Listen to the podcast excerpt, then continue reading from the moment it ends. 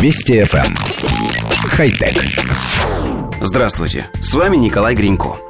Автомобильная промышленность по-прежнему является передовым краем битвы за внедрение высоких технологий. Ведущие производители не устают презентовать все новые изобретения, делающие жизнь водителя проще.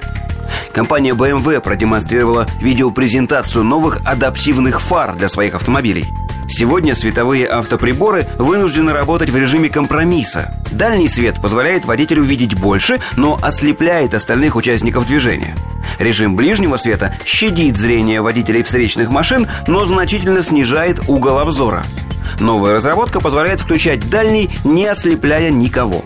В основе системы адаптивные светодиодные фары, способные менять направление светового потока, видеокамера и процессорный блок. Камера отслеживает появление впереди другого автомобиля, и встречного, и попутного, а электронный блок управляет движением фар. Они раздвигаются, оставляя машину вне светового пятна. Пока автомобиль приближается, система следит, чтобы его водитель не был ослеплен, а когда машины минуют друг друга, дальний свет включается в основном режиме, без пробелов. Система проходит стадию испытаний, и о ее внедрении в массовое производство пока не сообщается.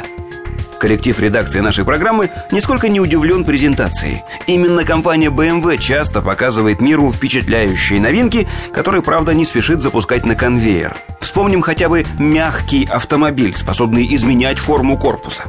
Впрочем, у системы адаптивного освещения есть все шансы прорваться к потребителю.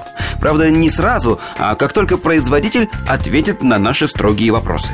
Например, что будет, если на дороге обнаружится не один, а два, три или больше автомобилей?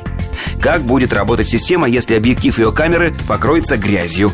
Будет ли система также беречь зрение мотоциклистов, велосипедистов и пешеходов? Распознает ли встречную машину, у которой горит всего одна фара? Как система работает в дождь, снег, туман, при усиленной вибрации, на большой скорости, успевает ли срабатывать? В общем, нам очень интересно. Надеемся, что машины с новой системой совсем скоро появятся в широкой продаже, и мы сможем их купить. Хотя... Вести FM. Эм. Хай-тек.